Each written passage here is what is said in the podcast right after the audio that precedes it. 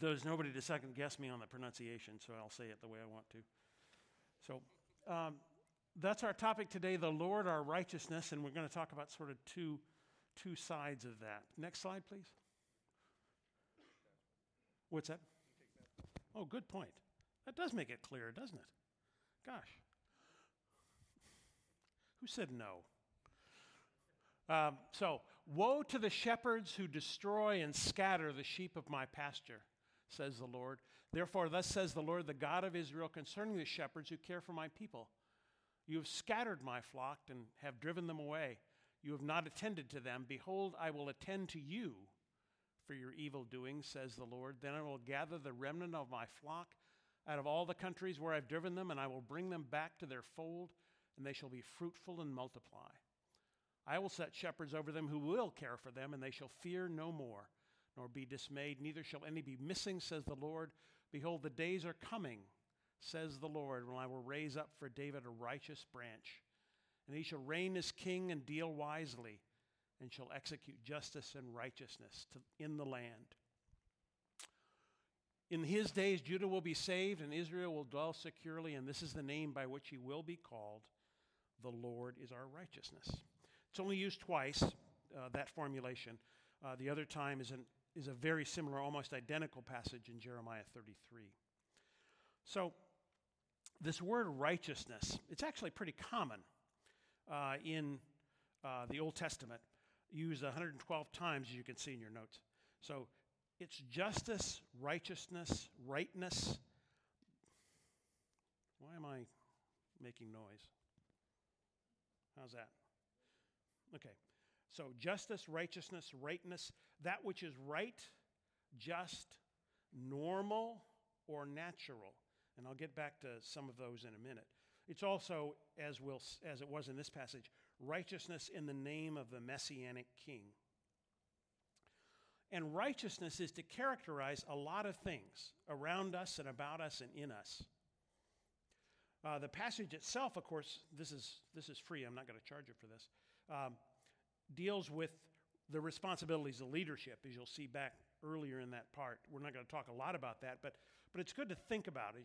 Just take a, a scan through that passage and think about ourselves as husbands and fathers, leaders, teachers, managers, superiors, and the responsibilities that God places on us, and frankly, His expectations for us. Um, the fact that the people over whom we watch, the people for whom we care, we're held responsible before Him for that. They're not ours, they're His. And so we need to make sure that we maintain this righteous conduct as we deal with them. Not only in the family, that's an obvious one, or in the church, but also in our workplaces and in society as a whole. So, that righteousness is to obviously deal with our relationship with God and our relationship to others. And that's, you'll see the references I put up there on things like weights and measures. Well, well, that we're to maintain righteousness in our business relationships. I'm, I'm not in business, but uh, I, I was in government. And righteousness is to characterize how we deal with the people who work for us, how we deal with those who, whom we work for, and uh, also the kind of products we put out. It should characterize our view of God's character, since He's the righteous one, the ultimate standard, as we'll talk about in a second. It should characterize the lives of God's people. It should also characterize the reign of well advised rulers. And if it doesn't, then, you know, there's something that needs correcting. And righteousness, lastly, is to, is to be that which God's people are to seek. It should be characteristic of a godly society of us in our dealings with one another. Um, now, this idea of God is our righteousness really has two parts to it. One is that God is the means by which we are accounted righteous. We don't have it in ourselves, as we'll talk about in a minute. It's also the absolute standard. Could you move along there? Next slide. The absolute standard of our righteousness. Anybody recognize the top thing there? It, very difficult to recognize from where you are. But what's that? Uh, well, yeah, the bottom one is. The top one is actually one of the original meter sticks. It's built in stone, it's in Paris, and one of the original standards for how long a meter was. The bottom one is a theodolite. That's, that's the present day standard of a meter. A meter is actually defined in terms of um, the amount of time it takes. Well, it's the, it's the length of, of path light takes in traveling uh, for a given amount of time that's defined out to like 10 or 12 uh, digits. But those, the, the reason I put that up there, aside from the fact that it's interesting, is that's the standard of the meter. There's an absolute standard against which we are compared, and in our case, that absolute standard is God. The other, there are a couple uh, comparisons I'd like to make to it. One, I'm not an, a pilot or an aviator, um, and they are different. Um, yeah, aviators are the ones who do the difficult things, and pilots are the guys who do the rest. All right, yeah, I thought that was good. Um, so, IFR, Instrument Flight Rules. So, the, the idea being that if it's at night or in poor visibility, my understanding, again, I'm sure that pilots and aviators will correct me, but um, is that the key thing is believing your instruments believing that external reference that tells you whether you're upside down or not. Uh, failure to do that will usually end up in a smoking pile on the ground. So, similarly to that, believing God's standard of righteousness rather than our own will help keep us upright and alive. The other thing is magnetic versus true north for folks who do any sailing or, uh, or flying for that matter.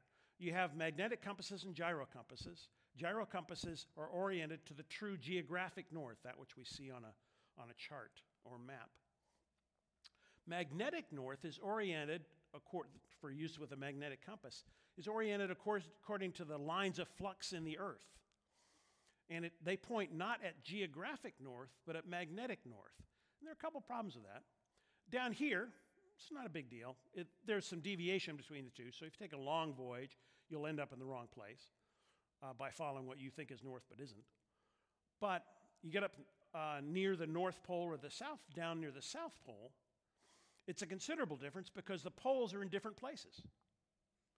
So the fact that um, you're following the magnetic compass may mean you end, you end up in a radically different and undesirable place.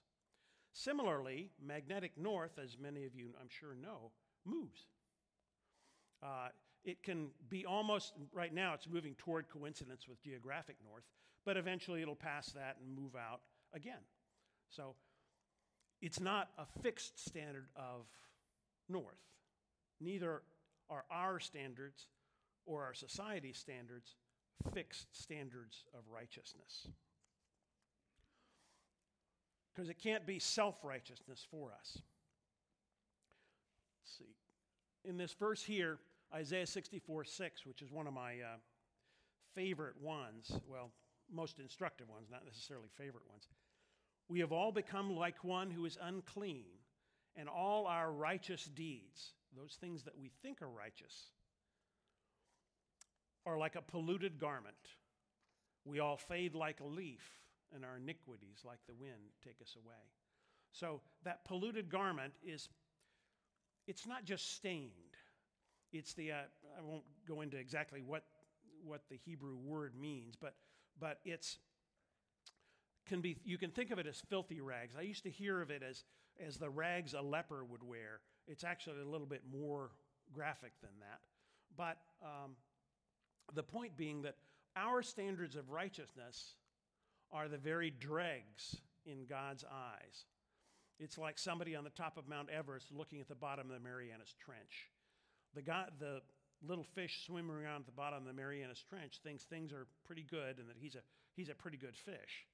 But from God's standard, uh, tens of thousands of feet up, uh, they really aren't uh, what they need to be at all. We can't come before God on the basis of our best. We have to come to God on the basis of his best. Anybody remember Nadab and Abihu? Probably not, or maybe do. Good, Don. Good job. Um, so, guys, in Leviticus 10 1 through 7, it's the sons of Aaron. You may not hear any more about them because they don't last past that point. By verse 7, they're gone. They came before God on their terms, bringing what turned out to be an improper offering of incense before God. So, coming before God on our terms rather than His can be fatal. And it can be fatal for us too. Well, it's really a relief, though. Since we're Christians and we have the scriptures, we don't have to worry about it. Next slide, please. Anybody know the guy on the left? Okay, who is? Alfred E. Neuman.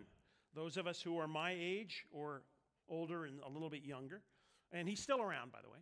Um, his slogan, as you see there, is What? Me worry? Well, as Christians, with the scriptures, we can sort of be like Alfred E. Neuman. We're good. We got, the, we got what we need. We have that standard of righteousness. But then we come to the curious case of the guy on the right. Anybody know who he is? A little bit tougher. Samuel Morse. Most famous as inventor of the telegraph, also a, a dedicated believer uh, and strongly influenced by the scriptures and determined to, to uh, let what he believed the scriptures said be known in society. His particular topic slavery. His point of view it's a good thing. So, in the years prior to the Civil War, he became known as one of the most one of the more prominent scripturally based defenders of slavery. Now, was that because Morse was an evil man? No, I don't think so. I think it's because he had a blind spot. That sounds a very innocent term, but as in the case of Morse, it's not. It's a very dangerous term. Blind spot, of course, that lacuna, that undetected flaw, the gap. We may think we're following God in His Word, but we're badly off track. One example is the one Morse fell into slavery and the curse of Ham. I give you the reference there. If you've gone to, I know a number of us have gone to Alex Zaccaroli's class on uh, sort of justice and, and uh, race relations in society. The curse of Ham there in Genesis has been dramatically, was dramatically twisted to give a scriptural justification for the oppression of one with another. But those are folks who have a lacuna, who have a blind spot. They're also folks, and sometimes we can find ourselves in that group. It's not a lacuna, it's a deliberate distortion, where for our own reasons, perhaps even unconsciously, we find ourselves twisting Scripture for our own ends. For example, and I give you some references in Jeremiah, but, but men who use Scripture to abuse and oppress women rather than acting as the sacrificial servant leaders of their families and societies.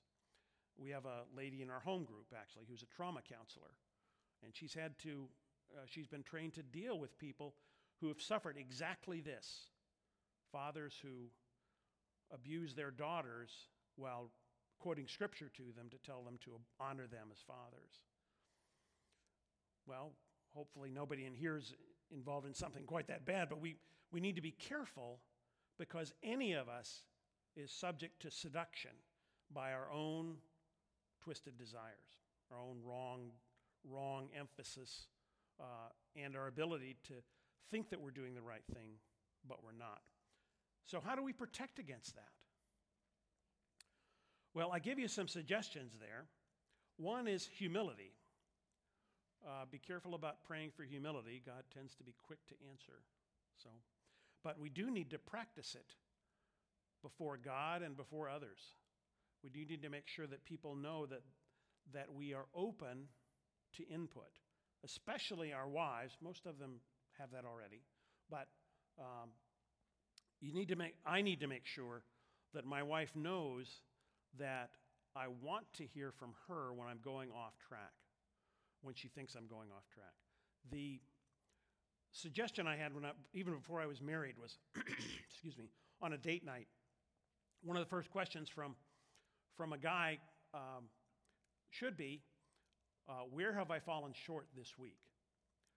And I, I actually don't do that explicitly now, but, but strangely, when I did, she was rarely at a loss. I'm not sure why that was, but, but it was. So, but to, to let her know, and those around me know, including my children, that uh, I'm open to that, and in the workplace as well. Another is sitting under sound teaching. That one we can a block we can check. Um, but a third part of it is this passage I quote in, in I uh, reference in Acts 17. Search the scriptures to sift the truth about what we believe and what we've been told. And I think if Marty were standing here, he'd tell you the same thing. Look at what I tell you and look at what the Bible says and make sure they line up. And if they don't, you know who's right. Okay? The next one is we need to be able to feed ourselves. Sitting under uh, good teaching is essential, but so is being able to, to listen to God ourselves, to mine the Word for what it says to us on our own. And if you don't feel confident in doing that, you and I need to be need to get ourselves, we need to ask for help to learn how to do that on our own. To become skillful craftsmen of the word. And then lastly, and most imp- well not most importantly, they're all important, but I need to submit myself to what I learn. It's like the pastor who uh, was preaching in, in Scotland or somewhere, supposedly. He goes up to the uh, pulpit and uh, preaches a sermon. The elders, he's a new pastor, the elders uh, tell him, you know, great job, pastor. Uh, he comes down, and the next Sunday he preaches the same sermon. They're a little concerned. The third Sunday, the same thing. And the, the uh, elders come to him after the third sermon and say, Pastor, aren't you ready to move on? And he says, Well, when you start doing what I tell you that God says, then we'll move on to the next one. And we're that way too. We need to, I need to, listen to what God says and put it into practice. Okay, next slide. Some questions for you. Have you ever found your moral compass was badly misaligned? And how did it get recalibrated? The second one is might your compass be misaligned now? And if it is, then uh, don't let that rest. Do something about it. Michael Coffey, uh, I give you Michael Coffey's name, Jim Hassett's name, others. If that's a, if, if this strikes you and you say, you know, the divergence is pretty great, then get some help to fix that because that can be disastrous for you and those around you. And then the thirdly, and has God ever shown you that you have a blind spot? How did he do that and how did he fix it? Okay, that's it. Turning you over.